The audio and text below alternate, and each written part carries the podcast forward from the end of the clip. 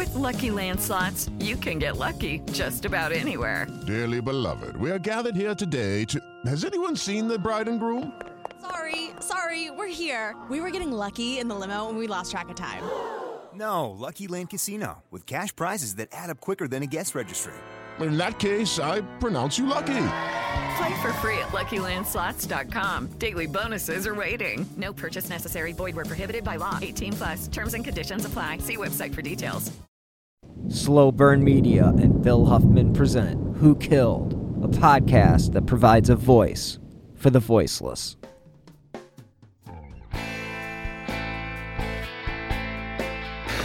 It was a mass murder he swears he never committed.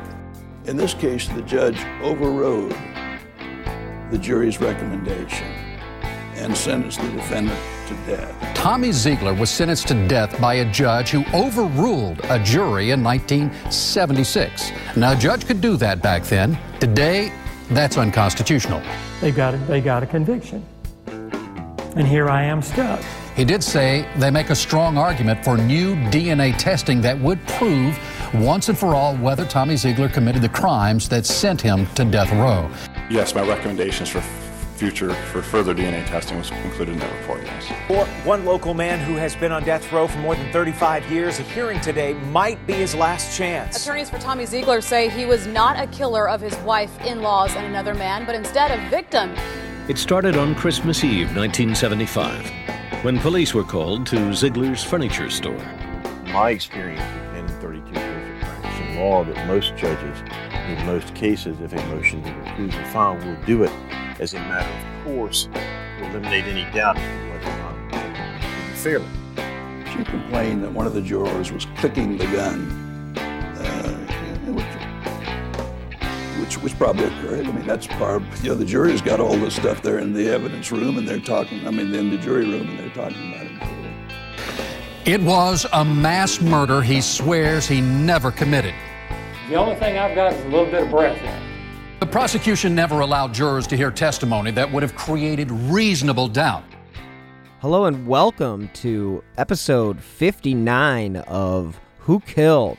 On this week's episode, I have Robin Warder from The Trail Went Cold, and we discuss the crazy case of Tommy Ziegler, a Christmas Eve quadruple homicide that was committed in the 1970s that he swears he did not commit. It's definitely an interesting case and definitely one that should be featured on many different shows because he's always proclaimed his innocence. He was initially sentenced to death, but that has been since plateaued. I'm guessing that he is probably just going to live out his days on death row, but never actually be executed. So join me and Robin as we discuss the case of Tommy Ziegler and the furniture store murders in Winter Garden, Florida, 1974, December 24th. uh, I'm lucky enough to be uh, joined with uh, Robin Warder, who hosts the Trail Went Cold, which is a very popular podcast in the true crime genre. And on this week's case, we are going to discuss. Uh, we're going to be t- discussing the uh, controversial conviction of Tommy Ziegler, who has been on death row in Florida for the past 43 years for committing four murders on his in his furniture store on Christmas Eve in 1975 in the town of Winter Garden, Florida. And for the past four decades, he has maintained that he's completely innocent. And the case is so controversial that they have never gone through with his execution, but they don't want to release him either. So he's still there at the age of 74, I think it is right now. Yeah, I was reading that he had uh, he had been accused, and then you know he had shot apparently uh you know there's a whole lot of background that goes into the story so i'll let you tell the story but uh, go ahead and introduce yourself as well. Uh, my name is robin warder. I host a true crime podcast called the trail went cold uh, we've been going since February of 2016, and I do a different cold case or unsolved mystery every single week, in which I go over the case and then give my theories and analysis about what I think might have happened. And I specifically love to do a lot of cases that were on the TV show Unsolved Mysteries because it was my favorite true crime show ever. And today's case was featured on it back in the late 90s, but their segment didn't even really scratch the surface of how convoluted this story is. I mean, just from the little bit of research that I did on the case, it, it definitely barely scratches the surface. So, what is it about this case that that makes it so interesting to you? Well, it's pretty much the most convoluted murder case I've ever come across, where I went into it not knowing whether Tommy Ziegler was guilty or innocent because there was just so much information, such a large cast of characters.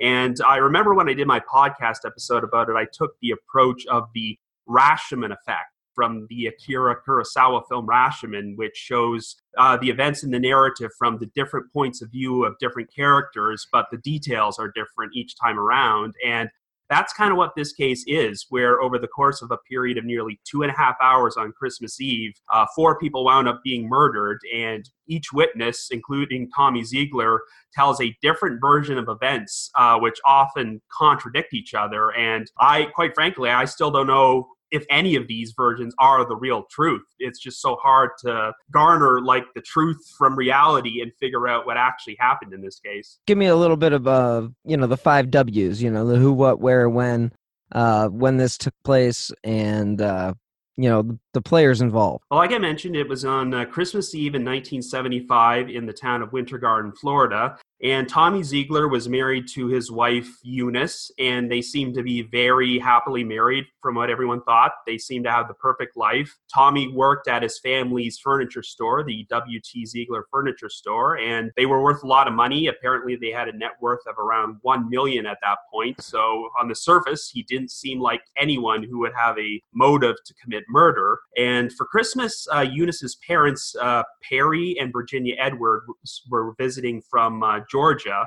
for the holidays. And the plan was that Eunice was going to drive her parents to the furniture store, and they were her and Tommy were going to present them with a recliner as a Christmas gift. And uh, what and afterwards they were going to go to a church service. But the story Tommy gives is that uh, he was going to the Eunice and, the, and his in-laws were going to go there separately. And he would meet them there while an employee from his store named Edward Williams uh, joined him at home and afterward, they gave them the chair. They were going to do deliveries uh, throughout uh, some last minute Christmas presents, and then he would join Eunice and his in laws at the church.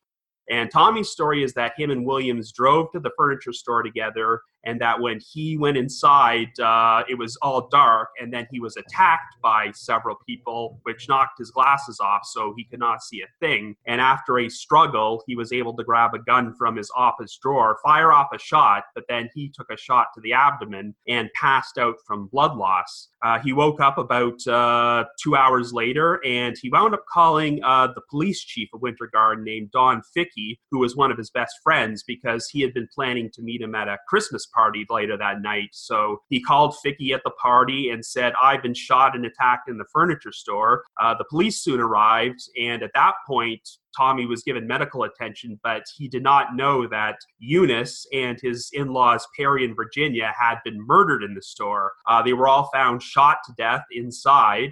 And also a fourth man, a black man named Charlie Mays, who was a regular customer at the furniture store, his body was also found in there. So it was a complete massacre. I think a total of 28 shots were fired from, I think, five guns, and all the guns were scattered throughout the furniture store.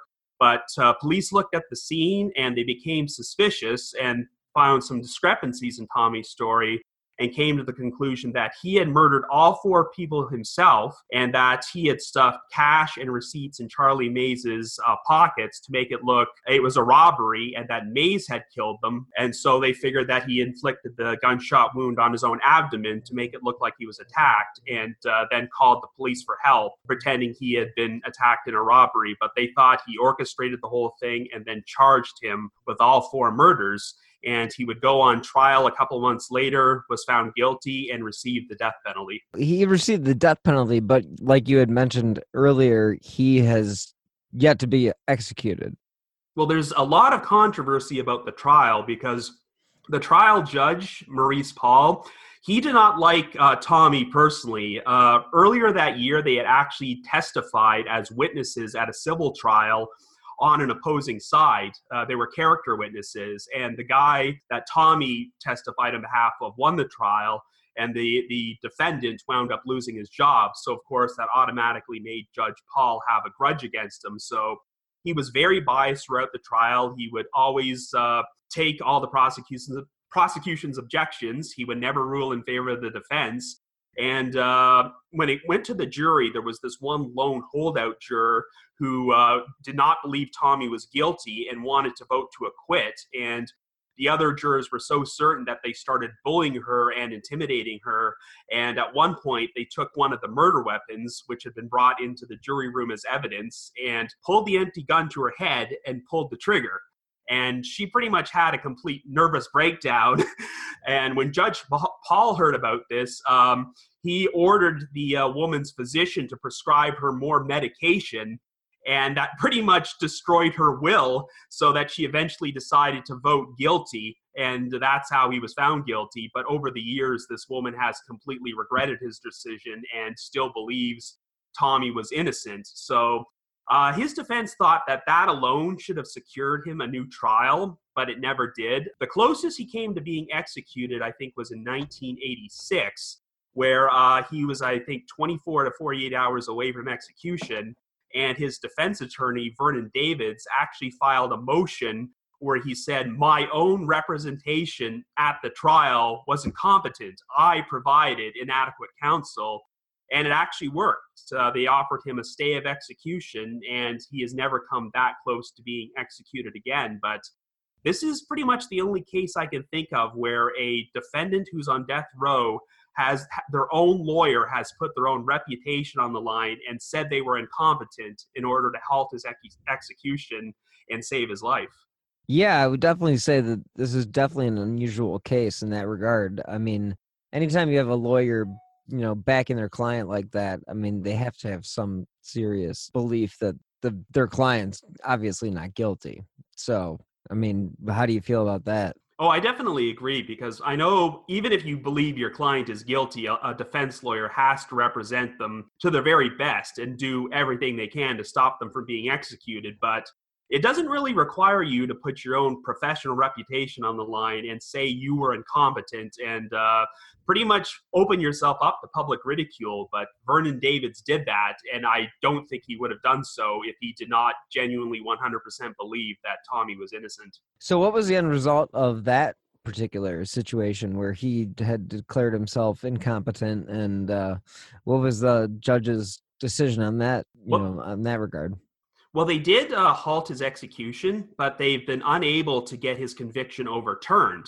Uh, I know uh, when I was putting together my podcast episode, I consulted with a woman named Lynn Marie Carty, who uh, has become Tommy's defense investigator and has worked pro bono for him for the past uh, several years. And uh, he did get an evidentiary hearing uh, a couple years ago, or I think it was like 2002, where they performed new DNA testing, which kind of cleared him, but it did not completely exonerate him. It's it's because they had found uh, some blood underneath his shirt, like underneath his armpit. And during the original trial, the, the, the prosecution's theory is that he had put his father-in-law Perry Edwards in a headlock and beat him with a metal crank because a metal crank was found at the scene, and that's how the blood got there. And because Perry Edwards' blood uh, had the same blood type, they automatically assumed it was his blood because they didn't have DNA testing back then. But then they performed new testing and found out that the blood belonged to Charlie Mays. And that doesn't really clear Tommy because he was still accused of uh, shooting Charlie Mays. But the issue is that he claimed he got into a struggle in the dark when he first entered the furniture store and uh, that when he fired off the gun in self defense, he thinks he actually shot Charlie Mays. And when he woke up in the dark, he crawled over his body. So he could have gotten Mays's blood on his shirt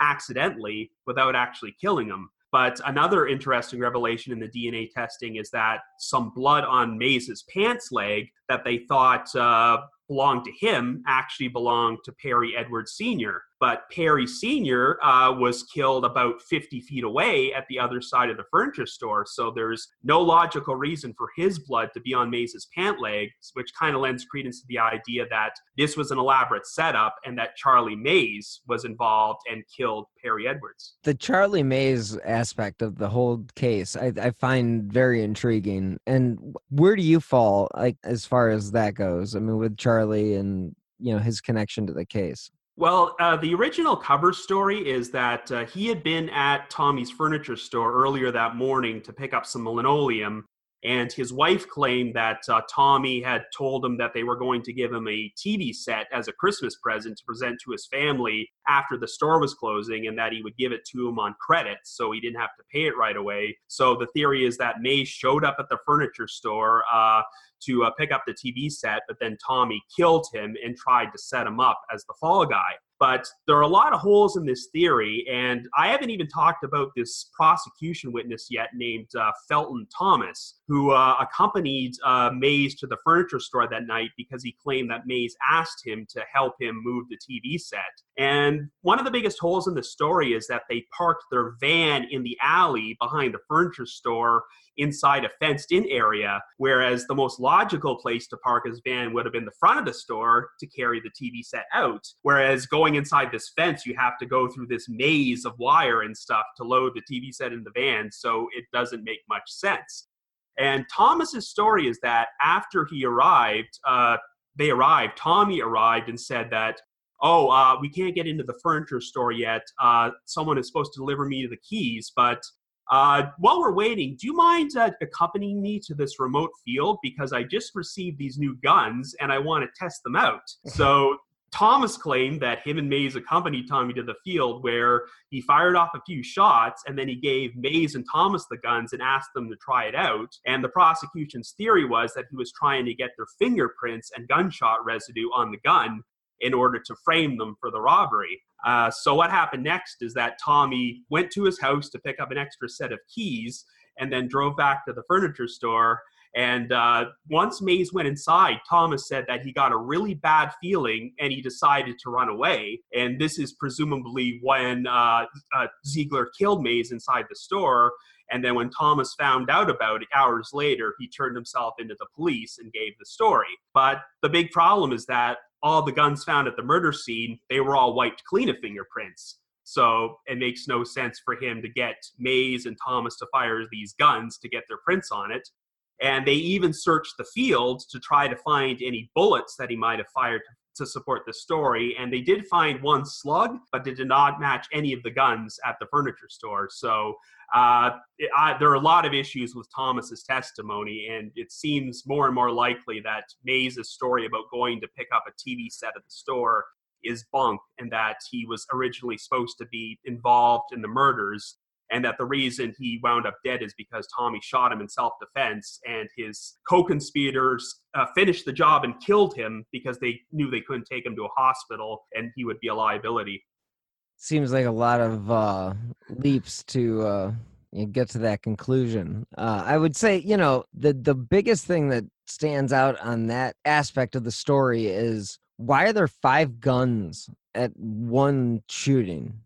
It's true. Like um, I know the story is that uh, Tommy allegedly uh, that I, I, was telling you about the handyman of his, Edward Williams, that he was driving to the store with. Williams was the other big prosecution witness at the trial, and he claimed that months earlier Tommy had uh, asked him about getting some uh, un, uh, some clean guns that could not be traced back to him, and that six months beforehand he used Williams as an intermediary to buy these guns to give to him, and they presume that he was going to use them as part of this murder plot. But the problem is that most of the victims were not actually shot with those guns, they were shot with Tommy's personal guns. So it's kind of negating the entire plan. So it seems to lend credence to the idea that there were multiple people there who fired all these guns because it would turn out that years later these witnesses uh, claimed they had drove by the store at around something like 720 or so when the murders took place and they thought they heard a succession of gunshots like back to back to back which sounded like multiple people firing multiple guns at once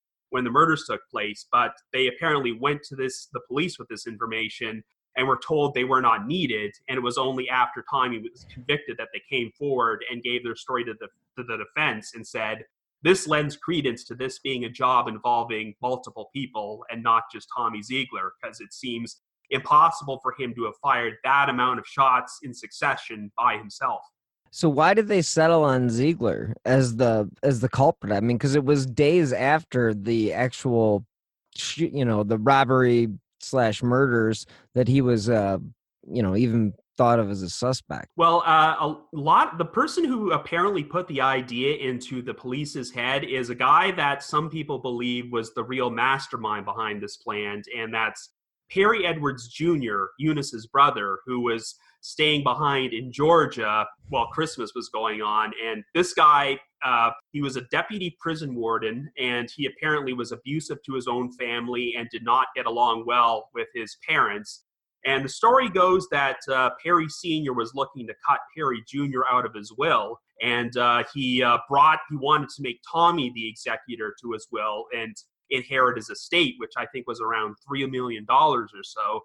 Uh, but uh, the process never went through. So when Eunice, Perry Sr., and Virginia died, Perry Jr. wound up inheriting everything. But uh, he was actually a good friend with the lead investigator on the case, Don Fry. And uh, after the murders took place, he went up to Fry and said, uh, you may not know this, but Eunice, Eunice was planning to divorce Tommy on this particular night because she had caught him in bed with another man and that Tommy was a closet homosexual.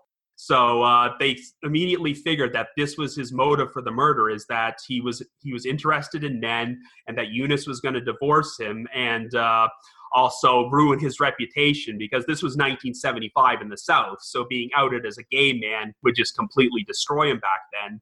And in addition, he had also taken out an insurance policy on Eunice, I think about six months earlier, for $500,000, which could make him look suspicious, but uh, he was already wealthy at this point. He was worth nearly $1 million. So getting an extra $500,000 from his wife's murder really wasn't going to help him too much. Uh, they tried to corroborate these homosexuality claims. Apparently, a woman who was Eunice's hairdresser came forward to corroborate the story, saying that, oh, yeah, Eunice told me she had caught Tommy in bed with another man and is going to divorce him. But uh, she was the only one who could corroborate it, and she was apparently not a very unreliable witness. They searched pretty hard, but they could not find anyone who could conclusively confirm that Tommy was having affairs with other men. Yeah, you know, it does seem like that's kind of like a fallback excuse for a lot of these cases like oh you know he was having a secret affair he was uh, living a double life. It just all it seems to be is passing the blame to somebody else in my opinion when they go to that route. I mean obviously there is somebody here that is clearly clearly responsible. Where do you stand on like the trial the fact that he's still in jail and there really hasn't been much hope for him as far as if he did it or didn't do it. Well, that's the thing is it would be really hard to conclusively prove that he didn't do it just because there was so much evidence around.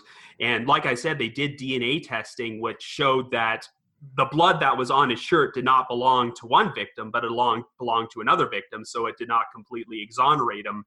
But ever since then, they have been unable to secure further DNA testing on him. I think they're just kind of hoping that Tommy will just die in prison of natural causes, and then they can just sweep it under the rug because they know that uh, if they try to execute him, there will be a major backlash. But they also don't want to admit that they screwed up in a huge way and release him from prison. And Perry Edwards Jr., I, I mentioned earlier that Lynn Marie Carty was the main investigator working for the defense right now, and she found some compelling evidence to suggest that he was involved in the whole thing. Uh, mainly the fact that uh, when Eunice was killed, uh, her uh, family ring she owned mysteriously went missing from her finger and they figured it was part of the robbery and that whoever shot up the store stole it from her. But then years later, Perry Jr.'s granddaughter would claim that uh, he, her nanny had uh, put a ring in a safety deposit box in the bank and said that this used to belong to your aunt Eunice and you will get it when you get older. And they're thinking, well, how would Perry Jr. have gotten a hold of this ring unless he was involved? But uh, he died in uh, of a heart attack several years ago, so it's not like they can charge him for it. They actually did a new podcast just about this case last year called Blood and Truth, hosted by a journalist named Leonora Lapeter Anton from the Tampa Bay Times. It was a long form podcast that was about eight episodes long and contained new interviews. And even Tommy himself has said that I've come to terms with the fact that I probably will not get out of prison, but at the very least, I would like to clear my name before I die. That has to be such a difficult situation for anybody who's falsely accused or, you know, wrongly convicted. I think that, you know, if they've got people fighting for them, which we've seen that happen in a lot of different situations, you know, if you get the right people behind you, you can get stuff done. I guess the question remains is the evidence compelling enough for him to get like a retrial or an Alford plea or anything like along those lines? Well, I know that Tommy has maintained that he would not take a plea. Like he wants a new trial and wants to clear his name. But given that he doesn't have much time left, if he were to change his mind, I wouldn't blame him one bit. But uh, he has tried to get new DNA testing done and has even made a statement that if they do this testing and the evidence comes out showing that I am guilty, then just I will volunteer to put myself into the into the electric chair and execute myself because uh, I am so certain about my innocence that uh, I know this testing will exonerate me. Uh, I know that earlier this year, shortly after the re- release of the Blood and Truth podcast, the uh, local district attorney's office formed a conviction integrity unit, and they said they were actually going to look at the case, which is pretty much the first time in many, many years they said they would do that. And I think it was because they had a new district attorney elected a few years ago who might have a different attitude towards the case. But that was back in January, and there really hasn't been any progress that I know of. But at least they're doing something, which is hasn't, which is more than can be said for the past 15 years or so. Yeah, I mean, definitely sounds like at least somebody's taken an interest into the case uh, that's more so involved than just a podcast or, you know, us talking about it. But I just can't imagine. It, it reminds me sort of kind of like the Jeffrey MacDonald case, you know, out of the Fort, uh, I forget what. Fort Bragg. Fort Bragg. But, but it sort of does. It sort of reminds me of the of the Jeffrey MacDonald case. But the fact that he was so close to death I mean, he, sh- he got shot in the abdomen. I mean, he would have had to shoot himself. I mean, you're taking a what the hell, dude? You're taking a pretty big risk if you're going to be doing that. Like, there's no guarantee that you're going to survive. So, what are you doing? Are you concerned about the coronavirus or have questions about the latest headlines? Well, I have a podcast for you.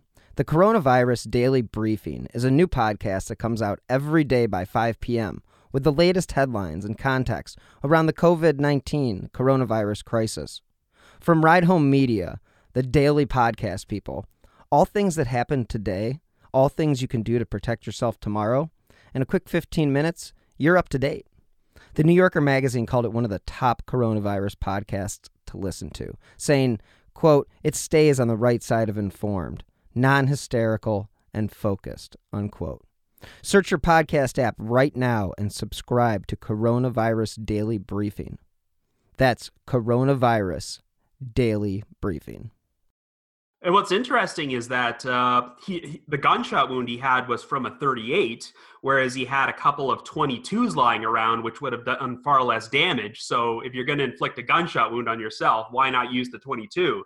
But their explanation for that, I, this is another crazy part of the story. I haven't even told you about the testimony of Edward Williams, which throws another hole in the story. His story is that Tommy made him wait at his house for an hour while he was presumably killing Charlie Mays, and then he picked him up and drove him to the store to pick up the recliner and the chairs he was supposed to be delivering. And Williams said that Tommy then went inside the store, but he had to stop for a moment to urinate in the alley, which makes no sense since the store had bathrooms.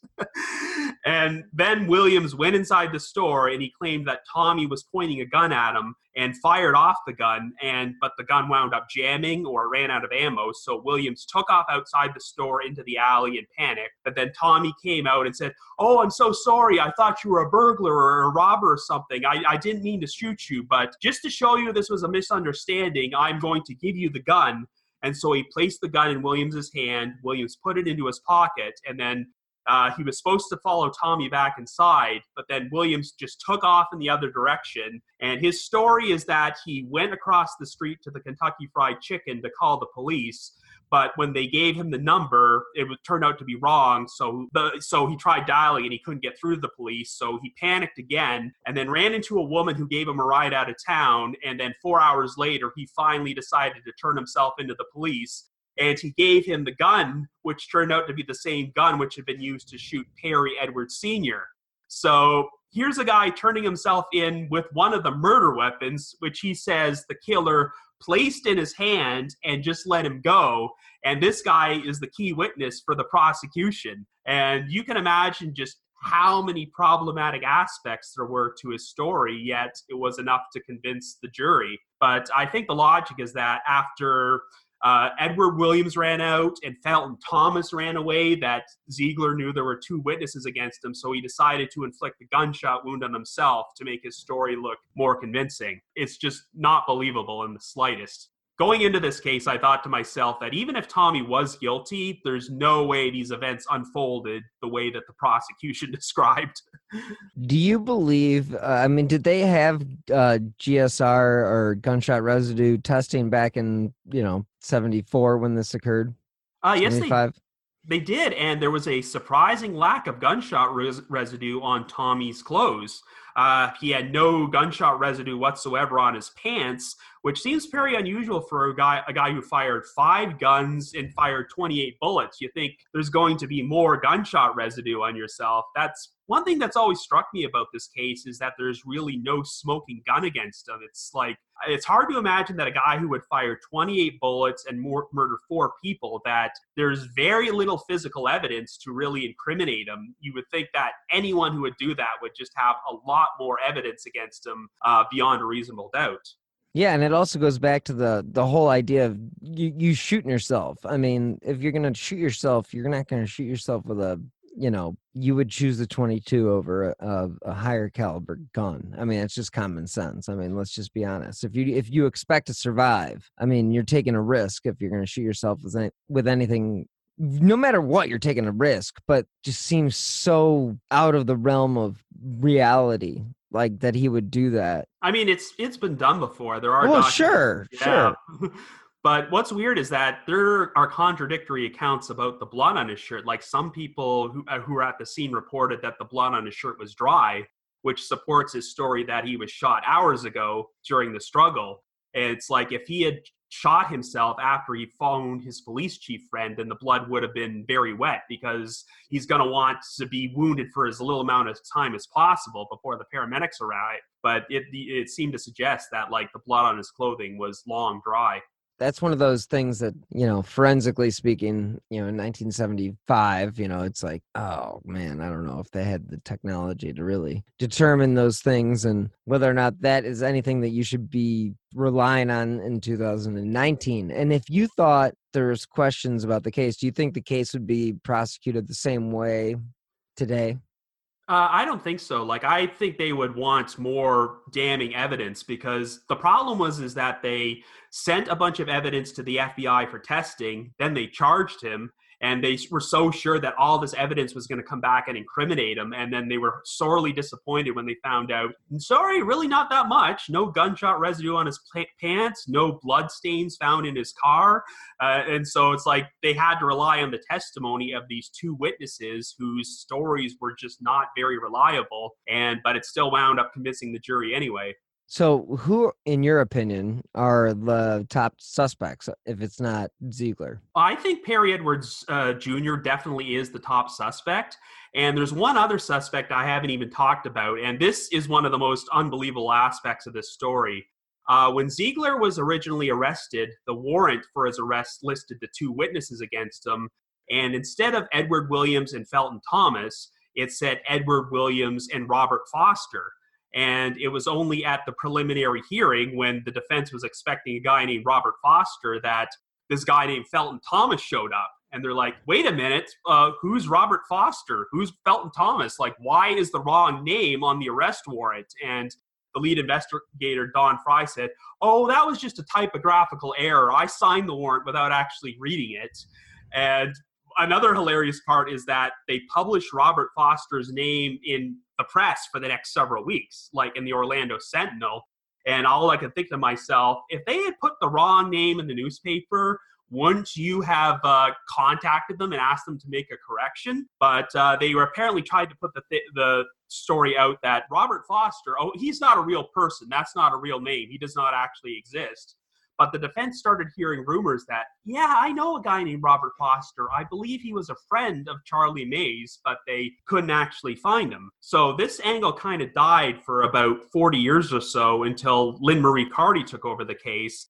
And she found out that on the same night of the murders, there was a, an attempted robbery at a gas station across the street from the furniture store. And uh, what happened is that the woman on duty grabbed the guy's gun. She described him as like a large black man, and uh, he decided to run away without robbing her. And they filed a report with the police, but this report was never turned over to the defense. Uh, so Lynn Marie Carty interviewed this woman's daughter who was with her when this incident took place, and she said, "Yeah, the guy uh, he kind of fit the description. He resembled the, the the lead actor from The Green Mile, who of course was Michael Clarke Duncan. So what uh, Carty did is that she started searching through inmate profiles with a picture of Michael Clarke Duncan next to her monitor, seeing to, seeing if she could find anyone who was a match. And lo and behold, she gets to an inmate profile for a guy named Robert Foster. And uh, then she finds out that this guy was a convicted felon who had been in and out of prison for armed robbery several times. And he had been paroled in the summer of 1975. And she actually spoke to the guy on the phone, he's still alive, and found out that he's real and learned that he was, in fact, friends with Charlie Mays. And the last thing she found out is that his parole was terminated on, I think, January the 15th, 1976 which is the day before the preliminary hearing in the Tommy Ziegler case.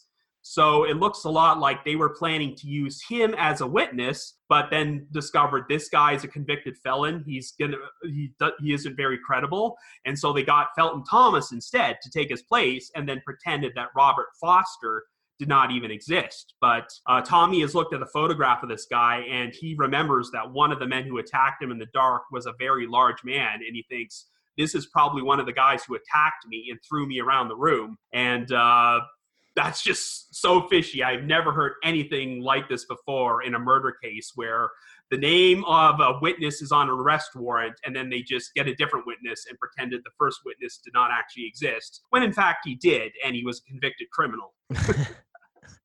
yeah, I mean the, the irony like come on. I mean like that that's not coincidence at all. And uh, again, let's go back to the fact that there were five guns at the scene. 5 mm-hmm. 5 guns. So you're saying this one individual shot five different guns, has no gunshot residue on him, and you have all these other circumstantial cases or circumstantial, you know, pieces, but yet he's the one that's placed under arrest four days or three days later. Yeah, it's just I think it was tunnel vision. Like I don't think there was a conspiracy to frame him. I think it's just because it was a small town that had never seen anything like that before. And once Perry Jr. put the idea into his head that he was trapped in a marriage and it was going to kill his wife to cover up the fact that he was gay, they zeroed in on him and found discrepancies in his story and didn't investigate other leads and then uh, arrested him. But over the years, there's been suspicion against Perry Edwards Jr., Robert Foster, Charlie Mays. So at, at the very least, I think they were involved and that this was a murder plot where Perry Jr. wanted to murder his entire family so uh, he could inherit uh, his father's estate. And he kind of, ha- I think it was it was calculated to plant the seed that maybe Tommy was the real killer, so that he would take the rap and he would get to walk away with all the money. It's all eh, you know. Everybody sees green. You know that's that's what it seems to boil down to. Like when it comes down to some of these cases, you know, it's just like okay, we're gonna put out an insurance policy on you, and uh yeah, and just so happens you're gonna die, and boom, you know. But like you mentioned before, you know, Ziegler himself, he was already wealthy. He didn't need the insurance money. A million dollars and let's say that's his cash reserve in 1974. That's a hell of a lot of money. Oh, definitely. And he pretty much lived like a modest middle class lifestyle. Like he didn't look as rich as he really was. Like he lived in just a regular middle class house and they had a lot of income from the furniture store and some apartment buildings they owned, but he just did not seem like a guy who felt that money was everything was everything to him. Like he uh, initially turned down the opportunity to be the executor of Perry Senior's will saying that I already have your daughter, I already have enough money, uh, I don't need more. And my thought is if he wanted to kill uh, Perry and Virginia Edwards, why not wait until they changed the will first? Because then he would have gotten $3 million. But because they, he killed them before he became the executor, it didn't help him at all. So that kind of throws a monkey wrench into the theory that money was the motivating factor of this crime. Do you feel that it's uh, prosecutorial misconduct, or do you think this is just a matter of being in the wrong place, the wrong time, and being accused by somebody who probably shouldn't have been taken seriously. Well, I think that they uh, they did withhold some key uh, information from the defense, like the uh, story about Robert Foster. Like they that should have been given to them right away. That this guy who was associated with Charlie Mays with a lengthy criminal record, just the fact that they deliberately covered that part up and pretended he was a fictitious guy, that is misconduct in a, in a, of itself and uh, also the fact that they had a trial judge who was very, very biased against Ziegler.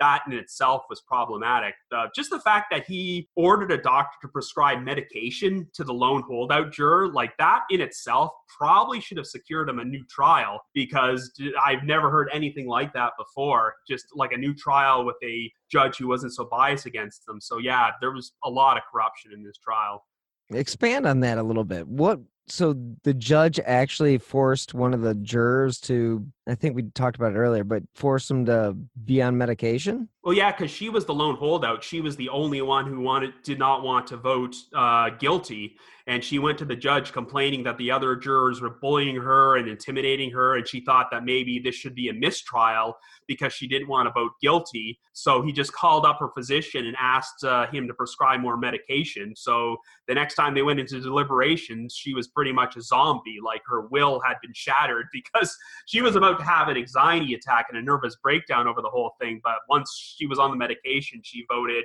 guilty but instantly she regretted it. And she's done so many interviews over the years saying that it has haunted her ever since but she just could not take it anymore because they were literally holding empty guns to her head and pulling the trigger to get her to go vote guilty. So it's just unbelievable. I mean what if there's any reason for a mistrial or reason for a retrial? I think that should that should be the leading cause right there. You oh and, it, oh, and one more Sorry, one more thing is that uh, I forgot to mention is that the jury originally, when they went to the sentencing phase, they voted for life imprisonment, but Judge Paul overruled them and decided to give Ziegler the death penalty of his own accord because the death penalty had been ruled unconstitutional in the U.S. during this time period, but uh, they reinstated it in the state of Florida on that exact same day. So now that he oh it's so it's like once the judge knew that the death penalty was on the table again he totally overruled the defense uh, the, the jury's recommendation for life imprisonment and because and ordered ziegler to go to the uh, the electric chair just because he hated him so much and apparently ziegler's defense attorneys told him when he went to death row uh, don't unpack because we'll probably get your conviction overturned within six months or so but sadly he's been there uh, 43 years so, in your opinion, do you see any resolution with this case, or do you see that he's going to just kind of write out his sentence? Well, I ordinarily had almost lost hope, but just the fact that the district attorney's office said they would look at the case in January of this year. So, until they come back saying that we're not going to do anything, I'll still hold up hope for them. But uh, I mean, with so much time has passed, I can see them just wanting to like ride him out and let him die of natural causes so they don't have to worry about the problem. But I know that the people like Lynn Marie Carty who are fighting for him will not give up until they can get him released from prison. It's one of those catch 22s. You know, you, you, as a prosecutor, you want to make sure you uphold your convictions, yada, yada, yada. But the fact that they'll, they can just ride it out until he passes away is just, I think that's corrupt. Mm-hmm. And most of the people who put him away have long since passed away. It's kind of ironic that Judge Paul, uh, he died, I think, in early 2017. He wanted to execute Ziegler so badly, but even though he's on death row, Ziegler still wound up outliving him.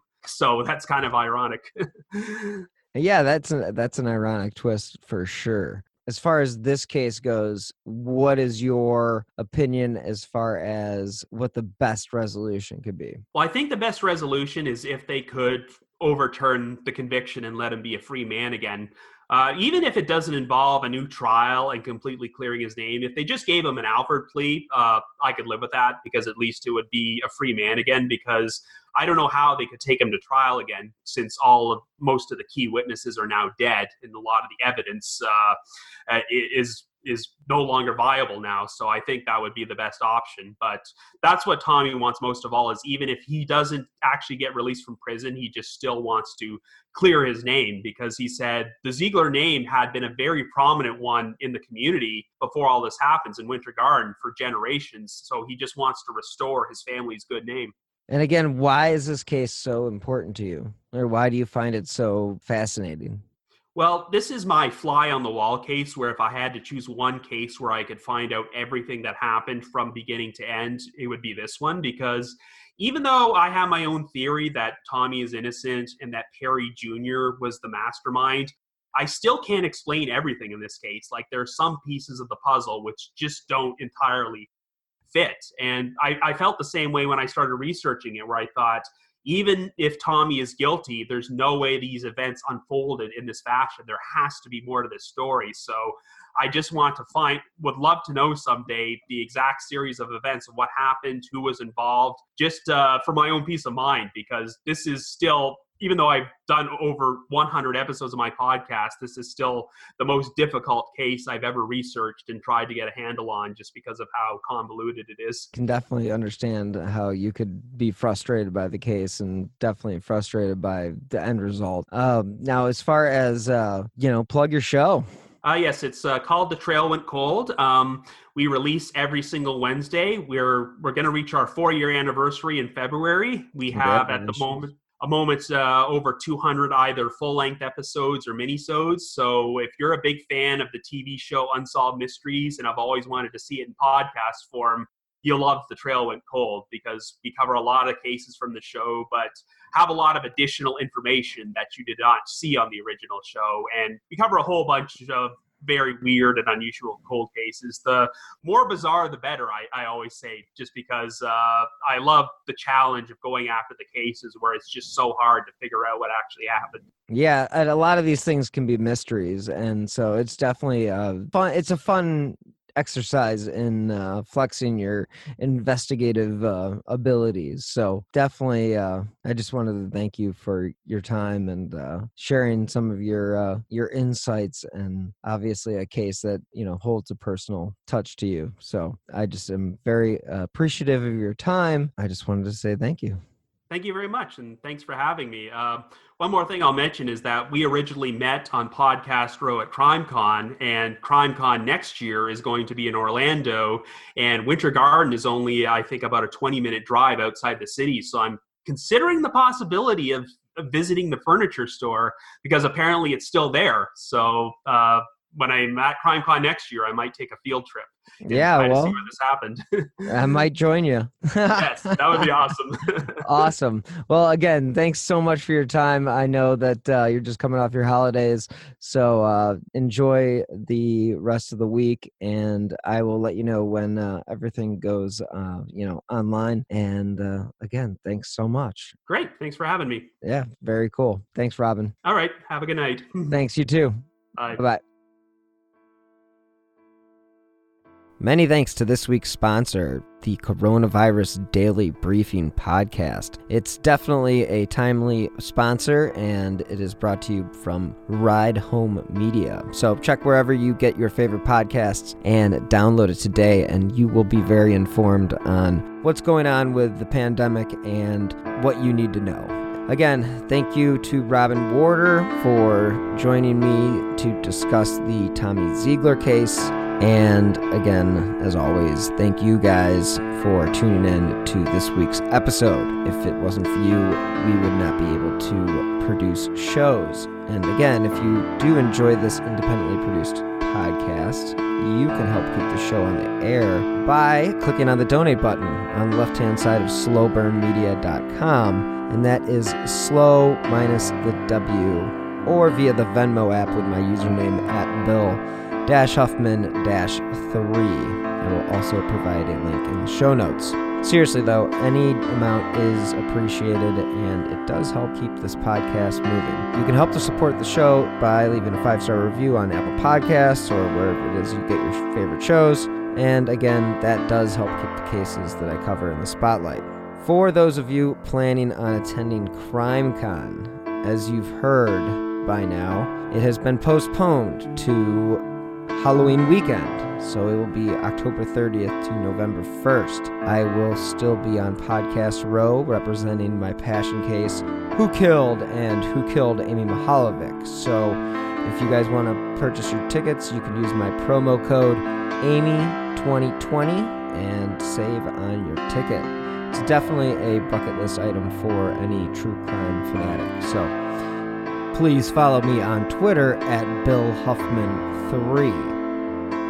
And again, I do drop new episodes of Who Killed every Friday, as well as new episodes of My Passion Case every Monday. And if you are new to Who Killed or My Passion Case, you can find all those shows wherever you get your favorite podcasts. If you have any information on any of the cases that I've featured, you can always submit a tip via Crime Stoppers or the FBI at 1 800 CALL FBI. And you guys, thanks so much again for listening. And honestly, be safe. Until next time. You know how we mentioned that there was truth serum used in this case? There are a bunch of YouTube videos that are available of Tommy Ziegler actually being given the truth serum. So I'm just going to play a clip for you guys. If you want to check out the videos, you can. They are under Tommy Ziegler Truth Serum on YouTube, and it's very easy to find. So take a listen. It's pretty wild, and to think that this actually occurred in our criminal justice system is kind of wild. So listen and just imagine how crazy this is. Now, I want to go back to Christmas Eve and help you try to recall part of that. How do you feel about going back and trying to recall part of Christmas Eve? Fine. All right. Okay. That's what we're going to do now. We're going to go back and try to recall that.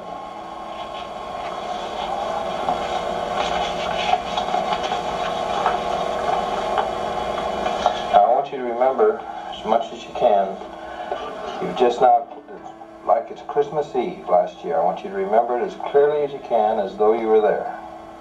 Okay? Okay. And I want you to imagine that you've had a hard day. It's been very busy on Christmas Eve. You were very busy that day? Yes, sir. And that you're closing up the store. Now remember it as though it were happening now. Try to remember closing up the store. And as you remember it, describe it and tell me about it. I was cold. I turned on the heat unit on the office side. Went into the front office.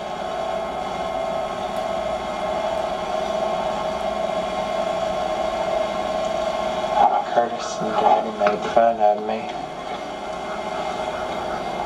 because I turned the heat unit on. Mother went over to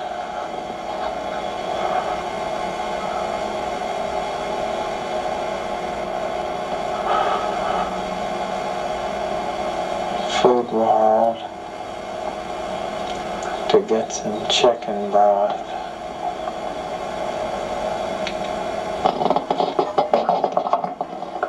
Didn't have any.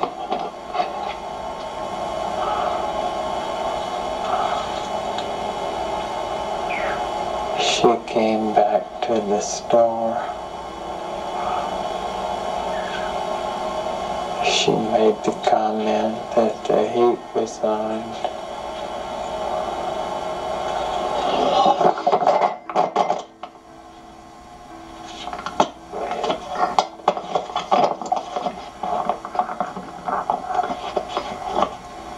She said that was going to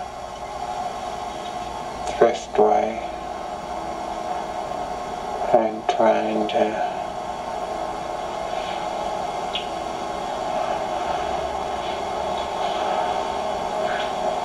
get some chicken broth.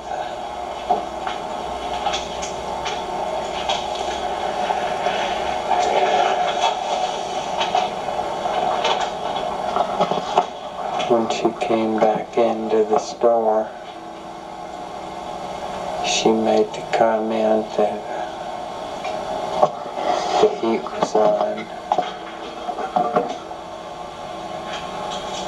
And laughed.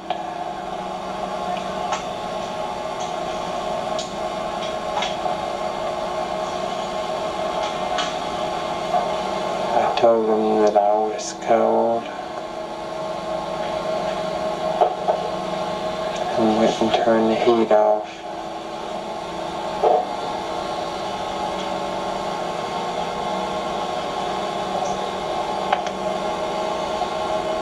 She said she was going to Jimmy Thriftway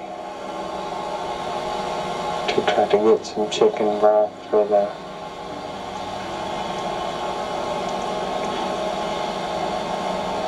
dressing.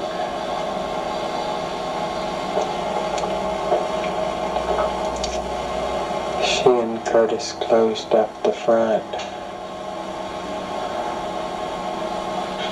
the store. I closed up the back.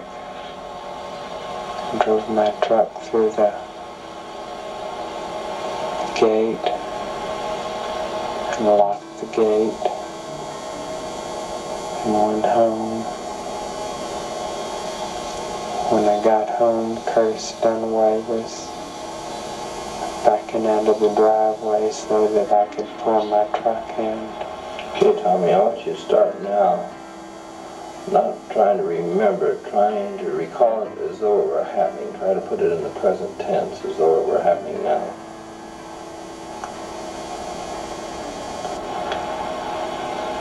I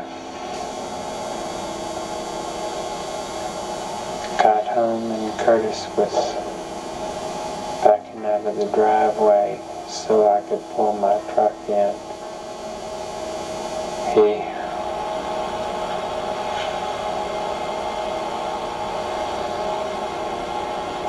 out of the driveway so I could pull my truck in and park it where I park. He pulled his car down between the alleyway of the two cars, of the two houses, and unlocked his trunk.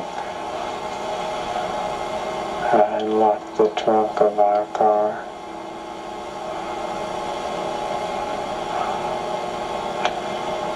I went over and helped him carry the pies and the cookies. Put them in the trunk of our car. Various Christmas presents.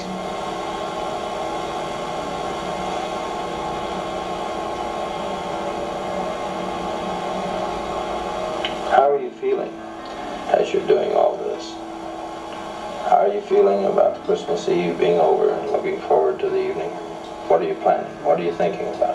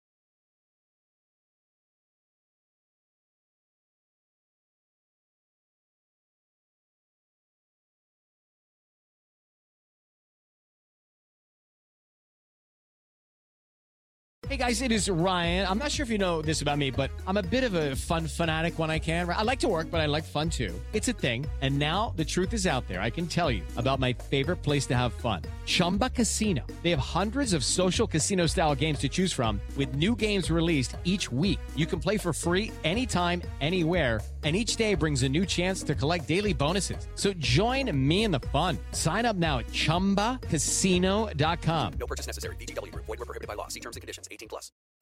Are you tired of seeing your teen or young adult struggle on a path that clearly isn't the right fit?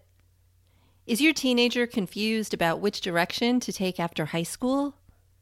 The future of work is changing rapidly, and our kids need to know all of the options available after high school so they're empowered to make the choice that is best for them.